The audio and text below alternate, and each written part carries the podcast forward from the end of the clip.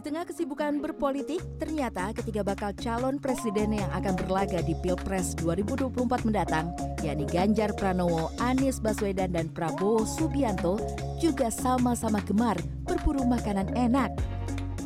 Terbukti ketiganya suka mengunggah beberapa kuliner Nusantara hasil buruan mereka ke media sosial.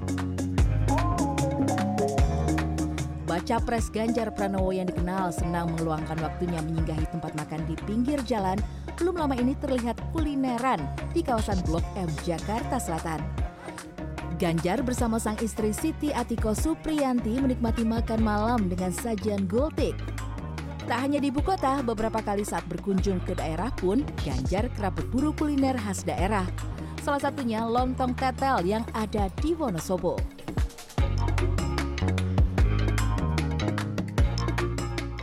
Begitu juga dengan bakal calon presiden Anies Baswedan. Saat berkunjung ke Banjar, Jawa Barat, Anies juga sempat mencicipi kuliner khas Sunda. Ada juga kuliner Anies di kota lain, seperti sate kambing yang ada di Jember, Jawa Timur.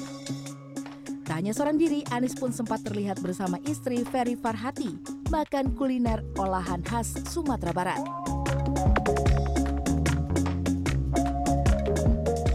Tak mau kalah, Prabowo Subianto juga kerap membagikan sejumlah kuliner yang dicicipinya saat berkunjung ke daerah-daerah, seperti soto Sokaraja di Banyumas, Jawa Tengah, hingga sop kondro dan es pisang ijo khas Makassar, Sulawesi Selatan.